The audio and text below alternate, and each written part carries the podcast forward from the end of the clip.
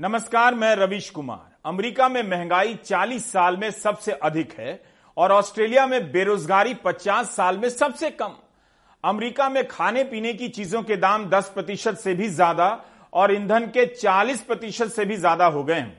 इसके बाद भी अमेरिका में बेरोजगारी घटी है, लेकिन वहां पर लोगों ने छटनी से बचने के लिए सैलरी में कटौती करवाई है। उनकी वास्तविक कमाई घट गई है। इसके बाद भी आशंका है कि मंदी में जल्दी ही छटनी का दौर शुरू होने वाला है। उधर ऑस्ट्रेलिया में काम करने वालों की इतनी कमी हो गई है कि नए प्रोजेक्ट रुक गए हैं और हर तरफ काम अटकने लगे हैं। जितनी नौकरी है उतने ही बेरोजगार हैं, मतलब जो भी चाहेगा उसके लिए काम है। वहां मांग हो रही है कि बाहर से इंजीनियर, टेक्नीशियन और लेबर को लंबे समय का वीजा देकर बुलाया जाए ताकि काम ना रुके। इंटरनेशनल न्यूज से कुछ हो या ना हो, कई बार नेशनल दुख कम हो जाता है। इसलिए बताया ताकि सारी ऊर्जा वायरल कराने में ना खप जाए कि भारत का रुपया डॉलर के मुकाबले कमजोर हो गया, मगर लोग ललित मोदी और सुष्मिता सेन की तस्वीरों को वायरल कराने में लग गए, जबकि सुष्मिता सेन ने इन तस्वीरों की पुष्टि भी नहीं की थी। आज उनका बयान आया है कि शादी नहीं हुई है। ललित मोदी ने अपने ट्वीट में रिश्तों को लेकर कई बार नाम बदले और बाद में लिख दिया कि शादी नहीं हुई है। सुष्मिता ने भी यही सफाई दी है कि शादी नहीं हुई है। अब आप समझ गए होंगे कि भगोड़ा मोदी इतना ललित क्यों है। वह पहले भी कई बार तस्वीरों को डालकर वायरल के लिए मारी फिर रही जनता को आजमा चुका है। श्रीलंका की बात करते करते लोग सुष्मिता सुष्मिता पुकारने लगे। ललित मोदी की इन तस्वीरों से इतना जरूर पता चल जाता है कि बंदा टेंशन में नहीं है। फ्रॉड कर भारत से भागने वाले का दी एंड नहीं आता है, बल्कि बिगिनिंग होती है और पिकनिक चलती रहती है। वो अब भी चर्चाओं के जरिए भारत में वापसी कर लेता है। इसे चर्चा वापसी कह सकते हैं। विजय माल्या को देखिए, भारत से भाग गए मगर भारतीयता नहीं छूटी। नहीं तो कुर्ता पाजामा विदेश में कौन पहनता है? इंडिया में तो हाफ पैंट पहनकर घूमा करते थे। क्रिकेट खिलाड़ी क्रिस गेल से मत जलिए कि हवाई जहाज का इनका टिकट बच गया, विजय माल्या ही मिलने पहुंच गए।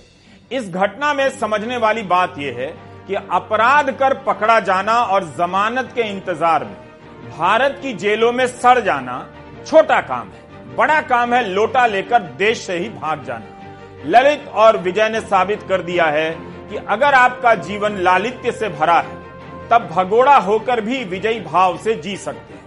डॉलर और पेट्रोल के दाम से दोनों को कोई फर्क नहीं पड़ता। ये लोग कूल गाई है। हम और आप नहीं जानते हैं कि कब किस वक्त किस आइटम का हमला हो जाए और आप वायरल कराने लग जाएं। पता है कि वीडियो में कुछ नहीं है, लेकिन देखे जा रहे हैं। टाइम पास के चक्कर में समाज का अच्छा खासा हिस्सा किसी और लोक में पास होता जा रहा है। अमेरिका में मंदी की खबर पढ़ ही रहे होते हैं कि संसद में धरना मना करने के नोटिस को लेकर हंगामा मच जाता है और जवाब में पुराने पुराने नोटिस निकाले जाने लगते हैं। हम उसमें बिजी हो जाते हैं। हो कुछ नहीं रहा है। दो हज़ार बाईस का नोटिस दिखाइए तो दो हज़ार नौ का दिखा दिया जाता है। पता ही नहीं चलता है कि इससे गलत साबित हो रहा है या सही साबित किया जा रहा है। इसी बीच एक और वीडियो आ जाता है और लोग वहां बिजी हो जाते हैं कि ये देखने कि महिला ने अपने दोस्त को थप्पड़ मार दिया। इस माहौल में रुपया गिर गया है, इस टाइप का नीरस टॉपिक वायरल नहीं हो पा रहा है। रुपया कब कितना गिरा, गूगल सर्च से इसके गिरने का ग्राफ निकालकर तरह तरह के मीम निकालकर ट्वीट करने वाले जोर तो लगा रहे हैं, मगर रुपए के गिरने पर रोने वाली जनता ने अपने आंसू बदल लिए हैं। उसने तो महंगाई पर भी रोना बंद कर दिया है। ठीक है कि कभी वो गुस्से में आ गई थी कि एक डॉलर का भाव छप्पन रुपए चौसठ रुपए कैसे हो सकता है, लेकिन अब वो अस्सी रुपए के भाव पर एडजस्ट कर चुकी है, जैसे वो बेरोजगारी के दर से एडजस्ट कर चुकी है। अगर मेरी बात गलत नहीं है तो क्या आपने हाउसिंग सोसाइटी और रिटायर्ड अंकिलों के व्हाट्सएप ग्रुप में इसे लेकर हाय तौबा देखी है? आप इस वीडियो को कितनी बार देखना चाहेंगे? किसे याद दिला रहे हैं कि तब तत्कालीन मुख्यमंत्री नरेंद्र मोदी ने रुपए के गिरने को लेकर क्या क्या कहा? अब क्यों नहीं रोक पा रहे हैं? कुछ कहते भी नहीं। जिस प्रकार से डॉलर मजबूत होता जा रहा है, रुपया कमजोर होता जा रहा है, विश्व व्यापार में भारत टिक नहीं पाएगा। हमारे व्यापारी जो माल बाहर भेजते हैं, हमारे व्यापारी जो माल बाहर से लाते हैं, इस बोझ को सह नहीं पाएंगे।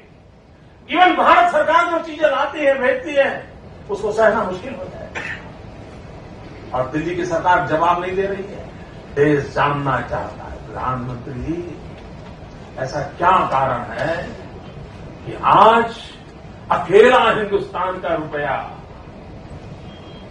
डॉलर के मुकाबले गिरता ही चला गया, गिरता ही चला गया और क्यों चला गया? और मैंने साफ मांग की है, ये सिर्फ आर्थिक कारणों से नहीं हुआ है, ये आपकी भ्रष्ट राजनीति जो चली है दिल्ली से, उसका इससे बहुत बड़ा रोल है, बहुत गंभीर था आरोप लगा रहा है।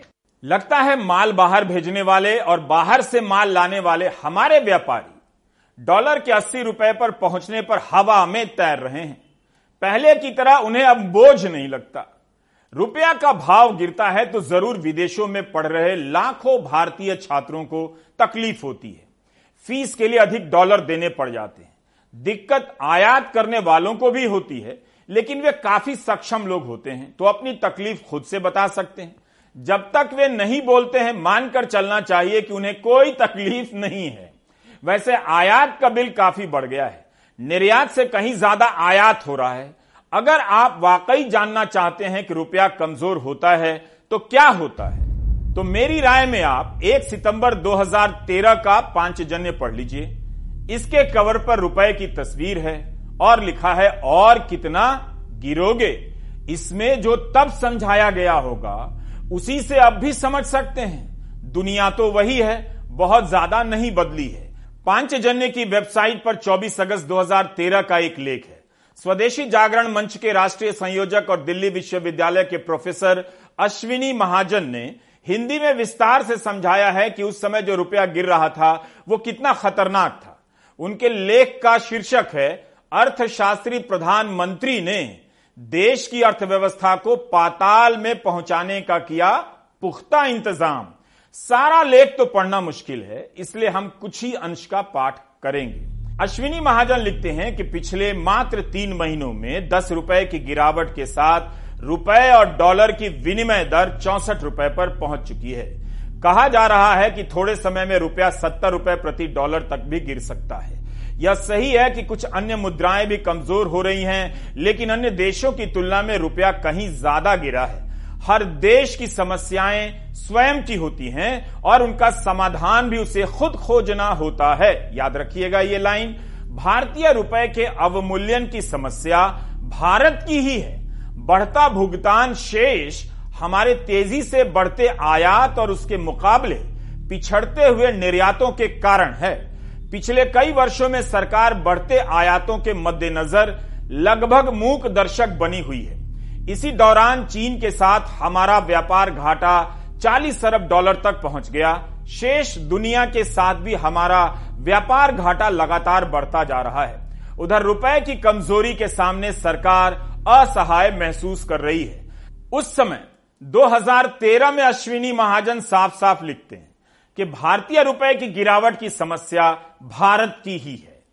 बता रहे हैं कि भुगतान शेष यानी आयात का बिल बहुत ज्यादा है। चीन से व्यापार घाटा चालीस अरब का है। इन तीनों मामले में आप जानते ही होंगे कि आज क्या स्थिति है। क्या चीन से व्यापार घाटा कम हो गया है? दो हज़ार इक्कीस में भारत और चीन का व्यापार एक सौ पच्चीस डॉलर का हो गया। असंतुलन देखिए, इसमें से चीन से आयात करीब सौ अरब डॉलर का हुआ है। दो हज़ार तेरह में चीन के साथ व्यापार घाटा चालीस अरब डॉलर का था। दो हज़ार बाईस में तिहत्तर अरब डॉलर का हो गया, यानी तब से लेकर आज तक में अस्सी प्रतिशत की वृद्धि हो गई। इस साल के अंत तक चीन के साथ भारत का व्यापार सौ अरब डॉलर से भी अधिक होने की उम्मीद है। इसका उदाहरण इसलिए दिया कि सब आलोचना में आलसी हो गए। एक वीडियो मिल जाता है, वीडियो वायरल कराने में लग जाते हैं। इसकी जगह देखना चाहिए, पढ़ना चाहिए कि पांचजन्य ने डॉलर के अस्सी रुपया तक हो जाने पर कितने लेख लिखे हैं दो हज़ार तेरह की तरह, कवर स्टोरी पर कितनी तस्वीरें छापी हैं। अब यह मुद्दा उसके लिए अहम है भी या नहीं। जून में उम्मीद थी कि करीब छब्बीस अरब डॉलर से नीचे रहेगा, पर पार कर गया व्यापार घाटा। निर्यात में करीब तेईस प्रतिशत की वृद्धि हो गई तो आयात में पचपन प्रतिशत से ज्यादा की वृद्धि हुई। अब अगर प्रधानमंत्री चाहते हैं कि बर्लिन में रहने वाले भारतीय केवल निर्यात के आंकड़ों पर ताली बजाएं तो बिल्कुल ताली बजाइए। इसका बड़ा प्रभाव भारत से होने वाले एक्सपोर्ट पर भी दिख रहा है। अभी कुछ दिन पहले हमने चार सौ बिलियन डॉलर एक्सपोर्ट का रिकॉर्ड तोड़ दिया। अगर हम गुड एंड सर्विसेज को देखें तो पिछले साल भारत से छह सौ सत्तर बिलियन डॉलर यानी करीब करीब पचास लाख करोड़ रुपए का एक्सपोर्ट हुआ है।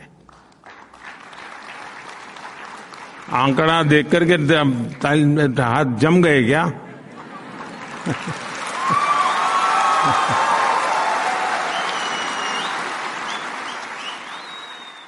भारत का चालू बजट खाता सुधरा है, इसे एक अच्छे संकेत के रूप में देखना चाहिए। एक तर्क यह भी है कि रुपया डॉलर के मुकाबले गिरा है तो यूरो और अन्य मुद्राओं के मुकाबले सुधरा भी है। अर्थशास्त्री कौशिक बसु ने अपने ट्वीट में एक सवाल उठाया है कि उनकी सबसे बड़ी चिंता यह है कि भारत में आधिकारिक तौर पर मुद्रास्फीति के जो आंकड़े हैं वो अमेरिका से काफी कम हैं। इस हिसाब से रुपया मजबूत होना चाहिए, कमजोर नहीं होना चाहिए।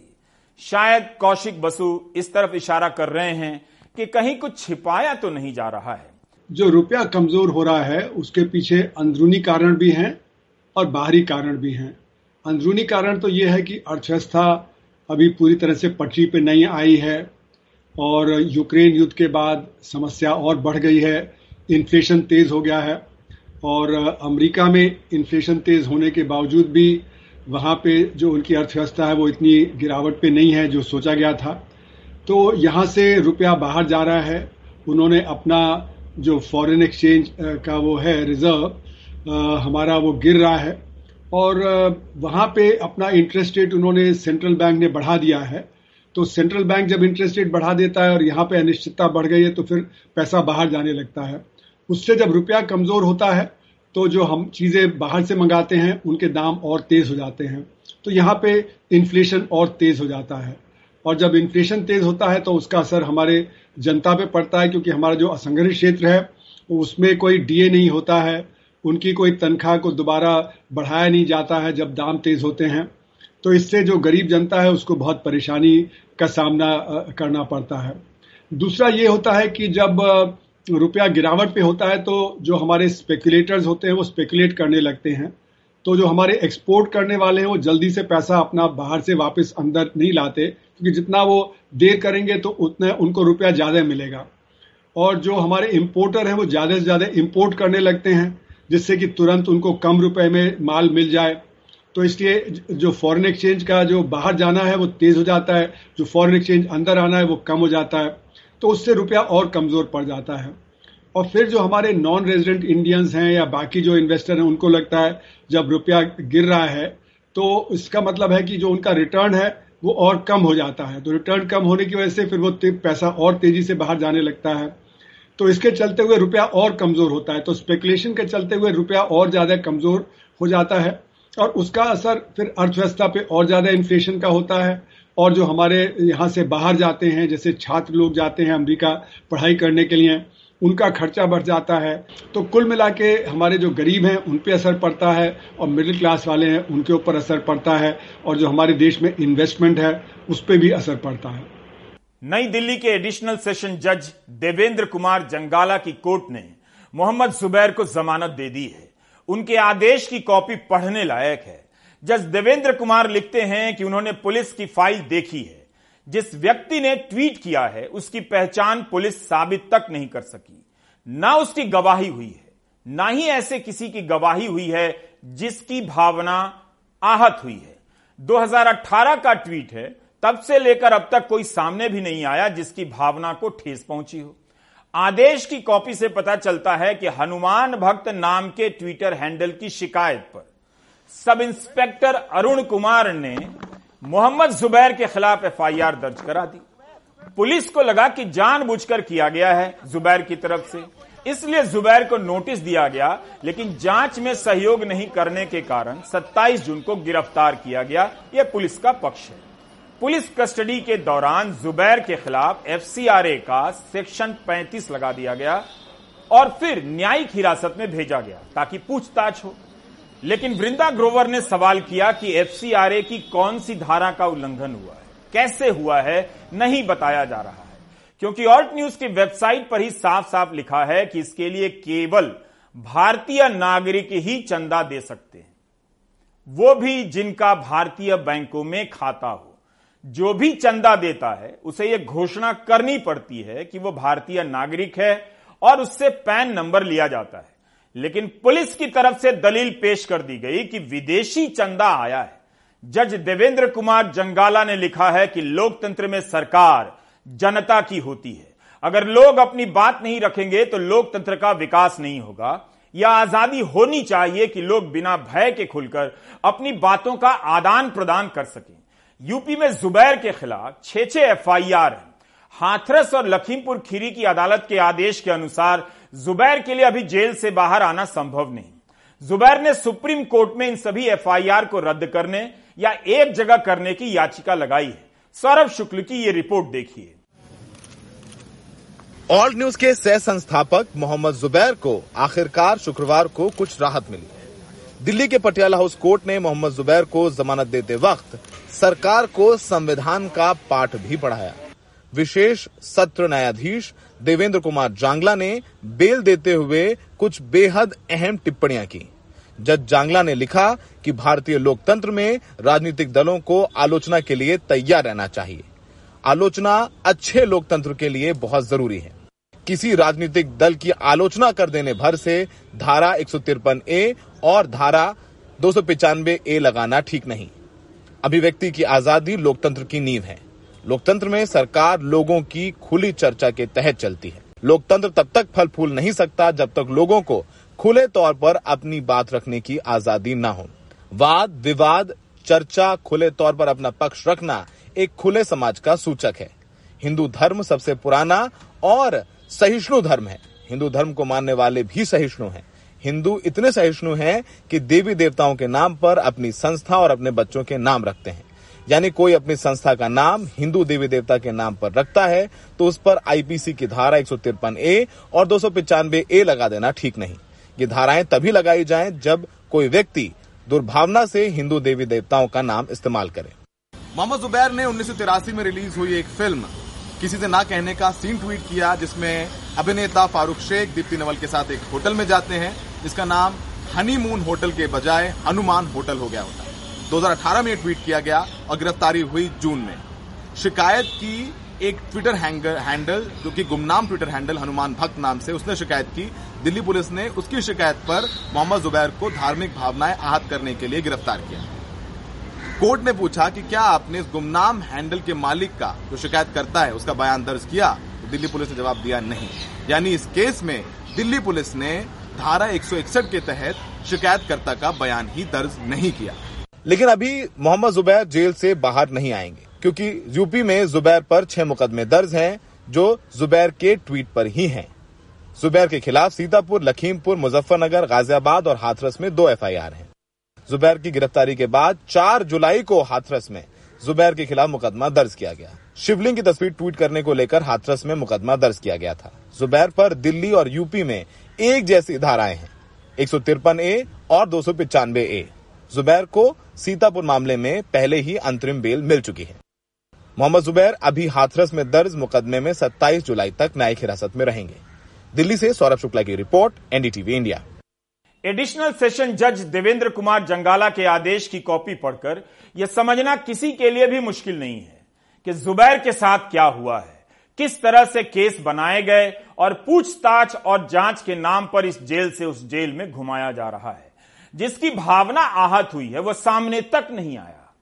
क्या यह रहस्य जैसा नहीं लगता है कि जिस हनुमान भक्त नाम के ट्विटर हैंडल ने दिल्ली पुलिस को टैग कर दिया, वो कौन है दिल्ली पुलिस उसका पता ही नहीं लगा सकी, बल्कि आज तक नहीं लगा पाई, और जुबैर को गिरफ्तार कर दूसरे मामलों की जांच होने लग जाती है। यह कोई सामान्य घटना नहीं है। इस तरह से पत्रकारिता करने वाले झूठ पकड़ने वालों को टारगेट किया जा रहा है। इसी तरह से श्रीलंका में भी पत्रकारों का दमन हो रहा था। वहां की जनता या उस देश को इससे क्या मिल गया आप जानते हैं। रॉयल रेमंड रॉयल श्रीलंका नाम के मीडिया संस्थान के एडिटर इन चीफ हैं। भारत श्रीलंका के जैसा नहीं होगा, लेकिन वहां के मीडिया में जो हो रहा है और यहां का जो हाल है बहुत अंतर नहीं है। उम्मीद है आप रॉयल रेमंड के इस ट्वीट को याद रखेंगे। रॉयल रेमंड ने आज ट्वीट किया है कि गोटाबाया और दूसरे राजपक्षाओं से मुक्ति पाने के लिए हमने जो कीमत चुकाई है वह बहुत ज्यादा है। बहुत सारे पत्रकारों की हत्या कर दी गई, बहुत सारे पत्रकार लापता कर दिए गए, बहुत सारे पत्रकारों को देश छोड़कर भागना पड़ा, बहुत सारे मीडिया संस्थानों ने खुद पर ही सेंसरशिप ओढ़ लिए, बहुत सारे एनजीओ को बदनाम किया गया, उन पर हमले हुए, अभियान चलाकर बहुत सारे लोगों को डराया गया, बहुत सारे लोगों से जमीन का अधिकार छीन लिया गया, बहुत सारे लोगों की आजादी छीन ली गई, बहुत सारे लोग अपने परिवार का पेट नहीं भर पा रहे हैं, बहुत सारे लोग कतारों में ही मर गए। पिछले सौ दिनों के दौरान इस राजवंश को घुटनों पर लाने के लिए बहुत सारे लोगों ने संघर्ष किया है। मैं यही प्रार्थना करती हूं मैं यही प्रार्थना करती हूं कि ऐसा फिर कभी ना हो। भारत का मीडिया कम शानदार नहीं था, लेकिन इसके गोदी मीडिया में बदलने को आप तमाशे की तरह देखते रह गए। लगा कि खेल चल रहा है, पत्रकारों को किस तरह से जेल जेल घुमाया जा रहा है, अब इसे भी तमाशा की तरह आप देख रहे हैं। श्रीलंका की पत्रकार रॉयल रेमंड की इस बात को याद रखिएगा। वहां पत्रकारों को मार दिया गया, गायब कर दिया गया और जनता सनक गई गोटाबाया के पीछे, और अंत में गोटाबाया ही भाग गया। श्रीलंका में कुछ पत्रकार तब भी बचे रह गए, वही हैं जो इस वक्त जनता के साथ हैं। हवाई जहाज उड़ते हैं तो उसे ट्रैक किया जाता है। गोटाबाया जिस जहाज से सिंगापुर भागा उसे लोग खूब ट्रैक कर रहे हैं। बस इसे तमाशे और मनोरंजन के लिए नहीं किया जाना चाहिए। याद किया जाना चाहिए कि तानाशाही की कीमत पत्रकारों ने वहां किस तरह चुकाई है। कोलंबो से उमा शंकर की रिपोर्ट देखिए। कोलंबो की सड़कों पे गाड़ियों की ये कतार क्यों है और कब से है, कब तक रहेगी ये कतार, ये बताने के लिए हम आपके साथ कोलंबो की सड़कों से मौजूद हैं। ये गाड़ियों की जो कतार है ये पेट्रोल पंप के आसपास लगती हैं और कई कई किलोमीटर लंबी लगती हैं। अब देखिए, इसमें बस भी है, प्राइवेट व्हीकल्स भी हैं, जिसमें कार है, वैन है और बाकी चीजें हैं। इसके अलावा जो माल ढुलाई की गाड़ियां हैं वो भी हैं इसमें। फ्रंट कैमरे से देखिए कि ये कतार जो है वो किस तरह से लंबी है। हमने ये कोशिश की थी कि इस कतार की शुरुआत से हम चलेंगे और पेट्रोल पंप तक जाएंगे, लेकिन ये पॉसिबल नहीं हो पाया क्योंकि कतार बहुत लंबी थी और पेट्रोल पंप बहुत दूर। तो हमने ये तरीका चुना कि बीच से ही हम इस रिपोर्ट को शुरू करते हैं और आगे तक चलते जाते हैं जहाँ तक कि पेट्रोल पंप है। अब देखिए, ये बसों का सिलसिला यहाँ खत्म होता नजर आता है तो गाड़ियों का सिलसिला शुरू हो गया। जो लोग हैं वो गाड़ी पार्क करके अपने घरों को चले जाते हैं और जब पेट्रोल आने की सूचना मिलती है, और पेट्रोल आती भी कहाँ पे है, पेट्रोल या डीजल या जो भी फ्यूल है वो आती है आईओसी के पेट्रोल पंप पे। इंडियन ऑयल कॉरपोरेशन के जो पेट्रोल पंप है वहीं पे थोड़ी बहुत जो सप्लाई आती है वो आती है, और इसलिए खासतौर पे आईओसी पेट्रोल पंप के पहले इस तरह की कतार देखने को मिलती है। जहाँ अब देखिए, एक टर्न हम ले रहे हैं और ये टर्न जो ले रहे हैं ये पार्लियामेंट के पास का टर्न है। यहाँ पे पार्लियामेंट की सुरक्षा में जो जवान है वो तैनात हैं, बैरिकेडिंग की हुई है, और उसके साथ साथ यहाँ ये जो कतार है वो लंबी चलती नजर आ रही है। आ, हम थोड़ा तेज चलने की कोशिश करते हैं ताकि हम ज्यादा इलाका कवर कर पाएं और वन गो में आपको दिखे कि आखिरकार आ, कैसे आ, ये आ, जो लोग हैं वो आ, कई कई दिनों तक इंतजार करते नजर आते हैं। खासतौर पे जो आ, कमर्शियल वाहन के जो चालक हैं वो अपनी गाड़ी छोड़कर नहीं जाते, वो गाड़ी के साथ ही बैठे होते हैं और तेल जब मिलता है उनका तब वो अपने काम के लिए निकलते हैं।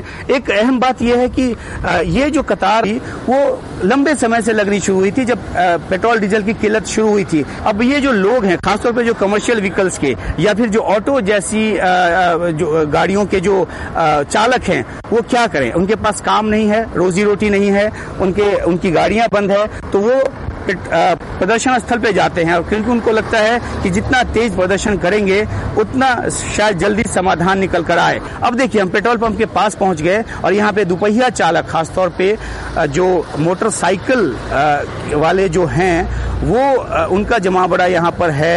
और ये पेट्रोल पंप का नज़ारा है, देखिए किस तरह से हजारों की तादाद में लोग खड़े हैं।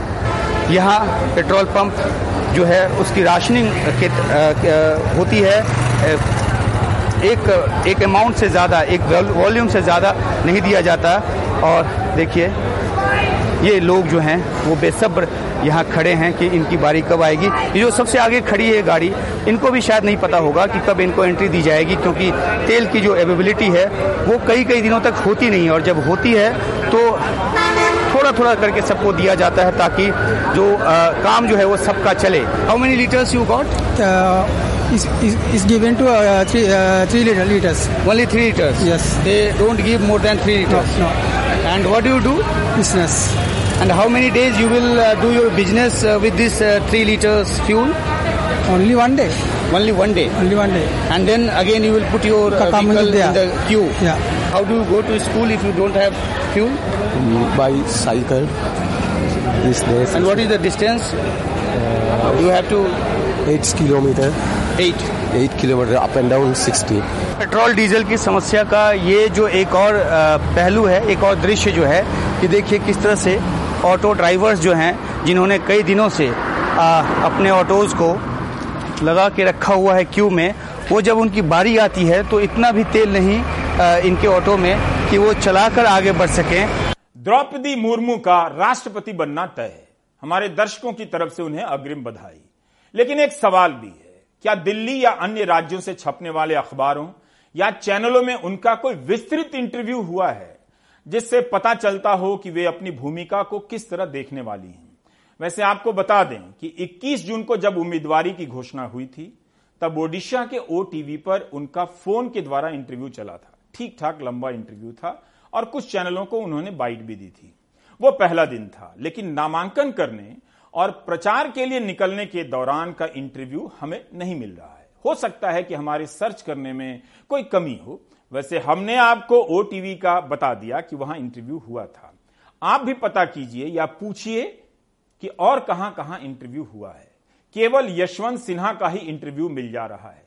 शुक्रवार को द्रौपदी मुर्मू छत्तीसगढ़ के दौरे के बाद भोपाल पहुंची। वे अलग अलग राज्यों में जाकर विधायकों, सांसदों, राजनीतिक दलों से मुलाकात कर रही हैं। अनुराग तिवारी की रिपोर्ट देखिए, उनके दौरे के बहाने अनुसूचित जनजाति के मुद्दों को लेकर।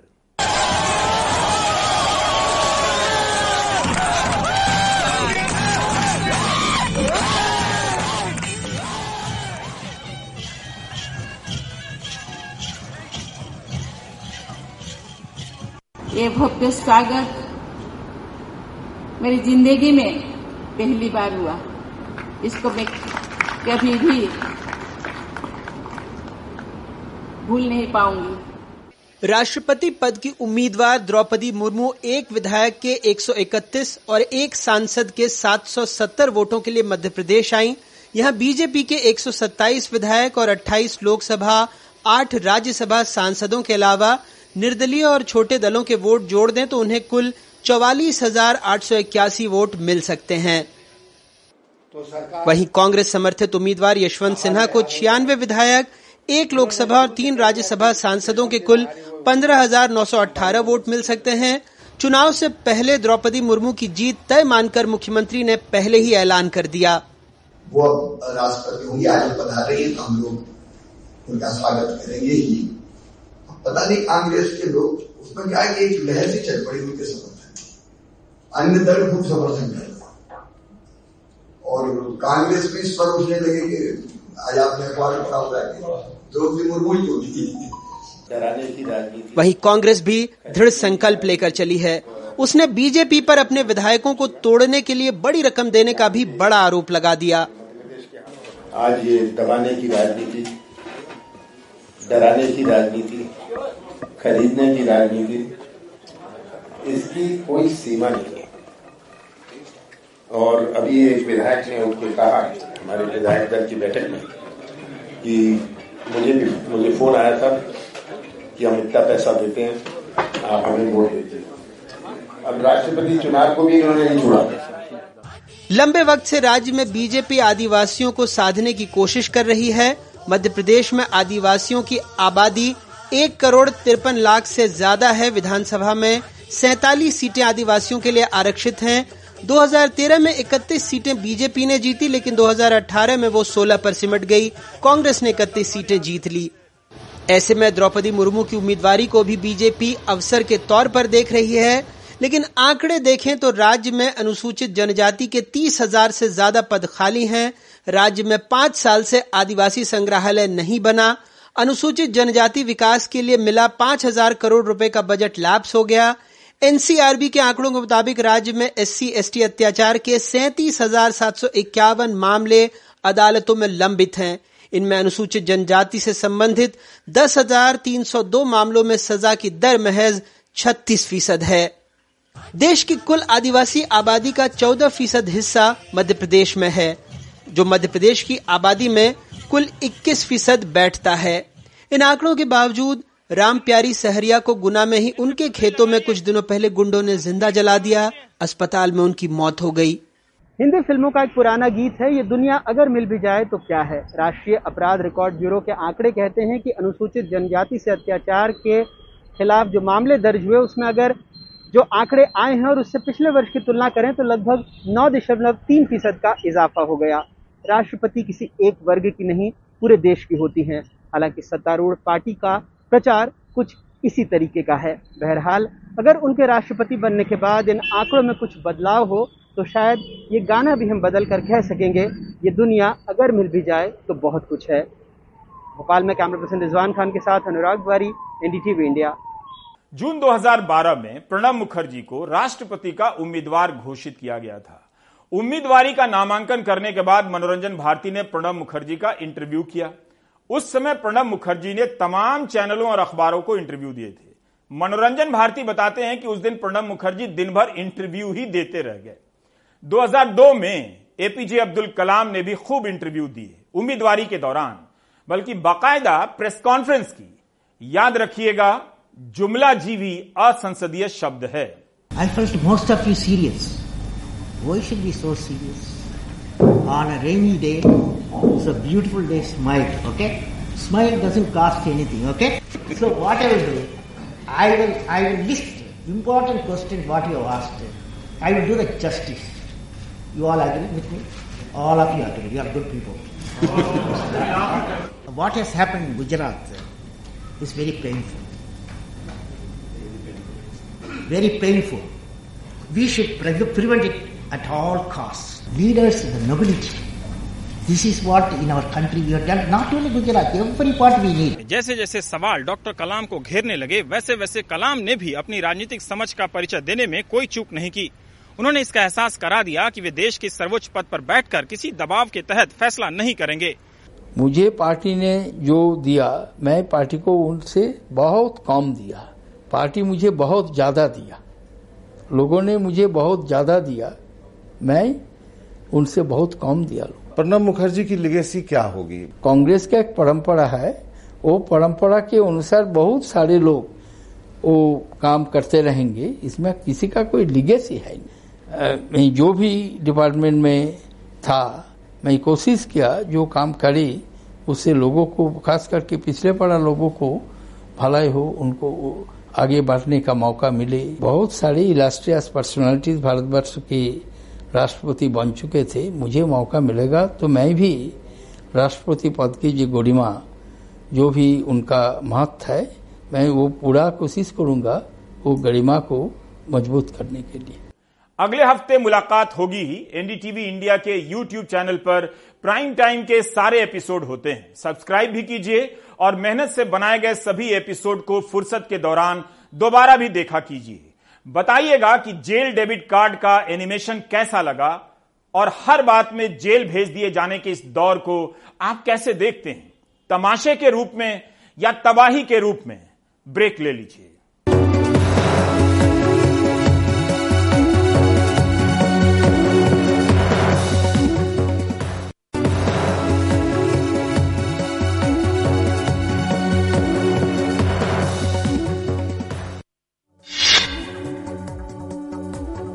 और बिहार में सूखे जैसे हालात, सीएम योगी ने की बैठक। यूपी में इस साल सामान्य से बासठ फीसदी कम बारिश। दूसरी ओर देश के आठ राज्यों में भारी बारिश का अलर्ट। बाईस से ज्यादा नदियां हैं उफान पर। तेलंगाना के भद्राद्री कोटागुडम में बढ़ रहा है पानी। निचले इलाकों में रहने वाले लोगों से सुरक्षित जगहों पर जाने के लिए कह रहे हैं अफसर।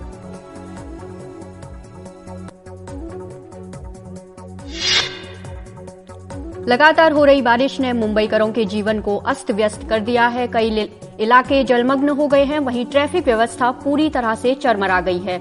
आज समंदर में हाई टाइड चार दशमलव आठ सात मीटर की रही। जुहू बीच में खाने के स्टॉल्स तक समंदर का पानी पहुंच गया था।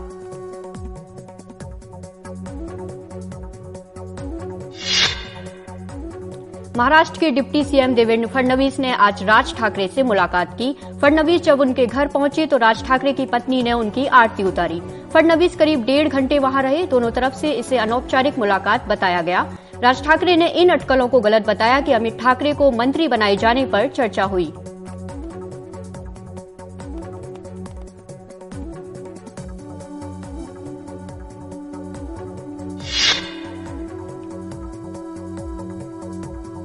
तिब्बती धर्मगुरु दलाई लामा लद्दाख दौरे पर हैं। अगस्त दो हज़ार उन्नीस में जम्मू कश्मीर को दो केंद्र शासित प्रदेश में बदलने के बाद ये उनका पहला दौरा है। माना जा रहा है उनके इस दौरे से चीन में खलबली मच सकती है, खासकर तब जब सभी जानते हैं कि पूर्वी लद्दाख के इलाके में चीन की पीएलए और भारतीय सेना में काफी वक्त से तनातनी है।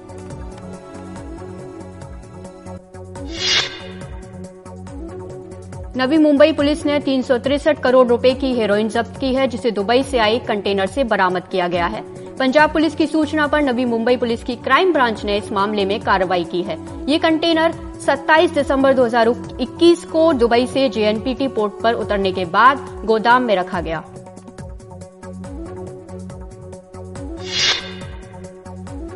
उत्तर प्रदेश के चंदौली जिले के एक स्कूल का वीडियो वायरल हो रहा है। इस वीडियो में छात्र अपने टीचर के तबादले पर उनसे गले लगकर बिलख बिलख कर रोते हुए नजर आए। शिवेंद्र सिंह दो हज़ार अठारह से दो हज़ार बाईस तक स्कूल में कार्यरत थे।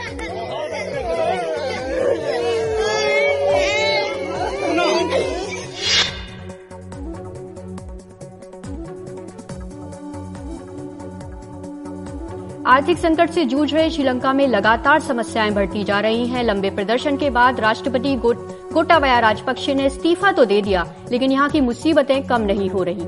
यहां कुछ हफ्तों से पेट्रोल संकट से जनता जूझ रही है। पेट्रोल पंपों के बाहर गाड़ियों, ऑटो और टू व्हीलर्स की लंबी कतार है।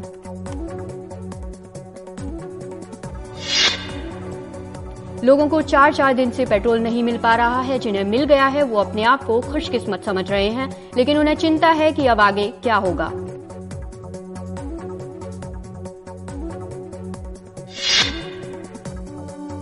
ब्रिटेन के लोग इन दिनों गर्मी से बेहद परेशान हैं। गर्मी को लेकर पूरे इंग्लैंड में अलर्ट जारी किया गया है। लंदन में ता, तापमान चालीस डिग्री पार कर गया है।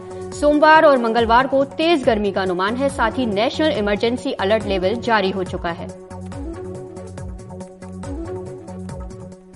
आप देख रहे थे प्राइम टाइम। नमस्कार।